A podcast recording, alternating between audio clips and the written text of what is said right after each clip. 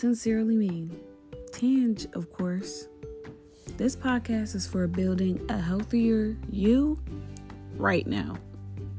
From family trauma, the mom life, relationships, relation sinks, building confidence, and so much more. Still unsure whether this is for you? Stick around and see for yourself.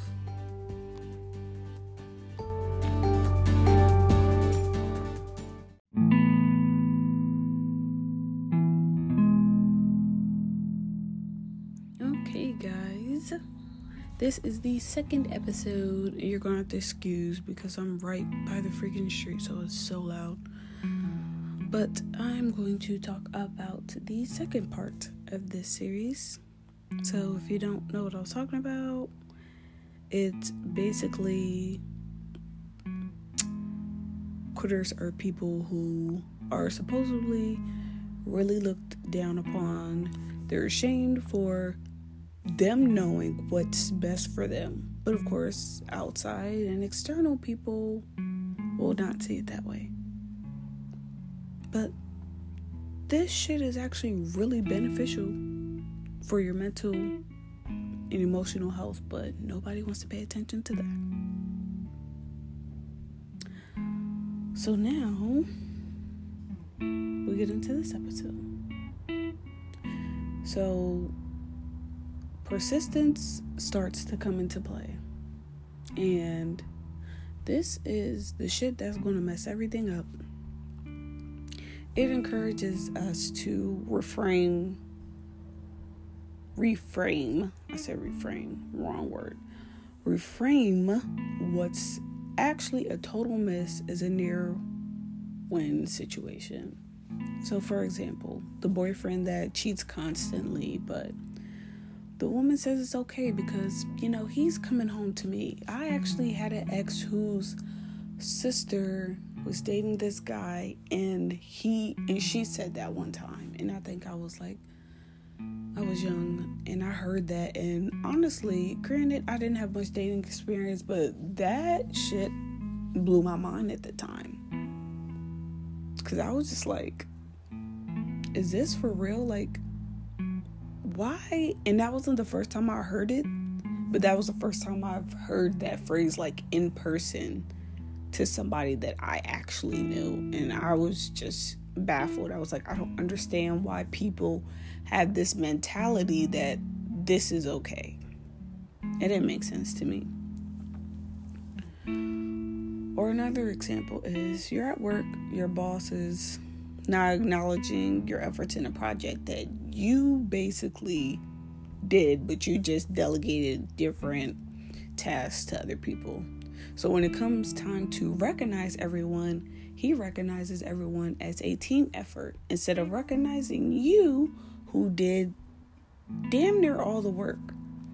So instead of getting discouraged, not saying that you should that you should have been, but instead of you know thinking that maybe, you know, you didn't have to work too hard, you decide that next time you're going to work even harder to get that recognition that you so much, very much want.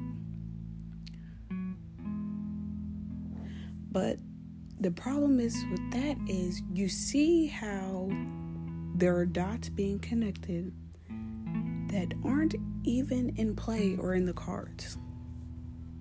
Like, is there a guarantee that you're going to get recognized next time?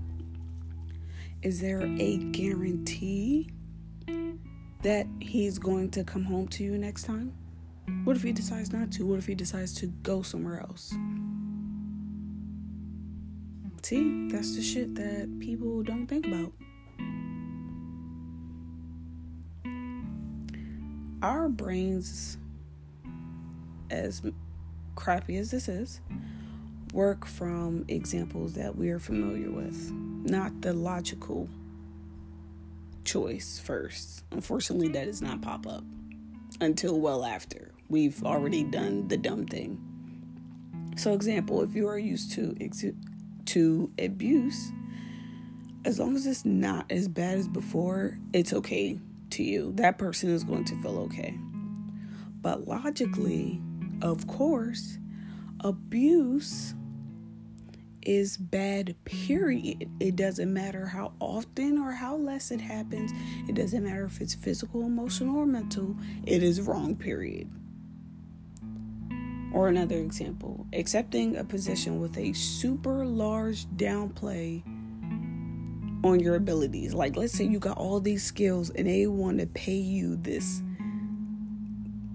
shitty amount, knowing that you bring so much to the table to this company.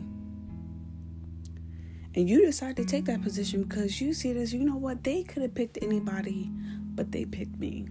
So I should feel lucky. Not saying that you shouldn't, but in this situation, you can always negotiate a pay raise for your skills, especially if they're legit, because that's always an option. I mean, the way I see things now is like the worst somebody could tell you is no. They can't hurt you. They can't cause harm to you. The worst they could say or do, anybody could do to you, is just turn you down in situations like this. That's it. And then let's not forget there are other jobs out there as well that will be willing to pay you what you're actually worth. So there's that as well. But unfortunately, this whole scenario and that just taking whatever when it's available is our our availability availability heuristic. I hate trying to say that word at work. That's all that is. Just taking what we can get because it's better than nothing type of mindset. But in these situations, you know, taking whatever you can get, this is kind of like similar to like a reward system. So you have three scenarios, actually not three, three different types of people. You got the person that the person or child that gets rewarded regularly for good behavior and then you got the person that sometimes get rewarded but it's on intervals. And then you got the person that's not getting rewarded at all. Now to make this more innocent i'm going to switch from people and just make it kids. Now how would you think this will play out with children in this situation? Hmm